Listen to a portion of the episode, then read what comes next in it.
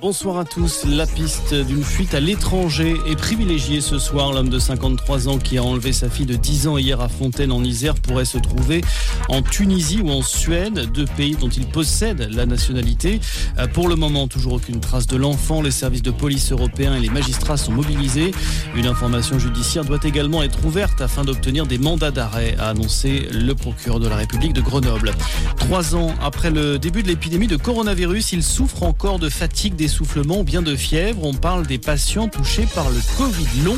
90% d'entre eux voient leurs symptômes s'améliorer lentement selon une étude scientifique publiée dans une revue internationale. En revanche, 5% des patients qui ont participé à cette grande enquête présentent encore des douleurs persistantes. La plupart d'entre eux sont fumeurs et avaient des antécédents de maladies auto-immunes. Dans l'actualité également, l'Assemblée générale de Total Energy s'est finalement terminée dans le calme. La matinée avait pourtant été agitée.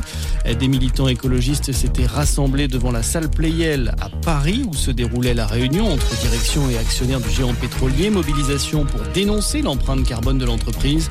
Des affrontements ont notamment éclaté avec la police avant la dispersion du rassemblement à la mi-journée. Déception pour les fans de Céline Dion. La chanteuse canadienne annule tous ses concerts jusqu'en avril 2024 pour raison de santé. Six dates étaient notamment prévues en septembre en France à la Défense Arena. Je suis désolé de vous décevoir, j'ai le cœur brisé, a écrit sur son compte Twitter l'artiste de 55 ans. Elle avait révélé l'an passé être atteinte d'un trouble neurologique rare et avait déjà dû annuler sa tournée européenne prévue au printemps 2023. Et puis en tennis, une Française de plus dans le tableau principal de Roland Garros. Fiona Ferro s'est qualifiée cet après-midi grâce à sa victoire en 3-7 face à l'Australienne Fourlis. Début de la quinzaine, porte d'Auteuil à suivre dès dimanche. Voilà pour l'actualité. Très bon début de soirée à tous.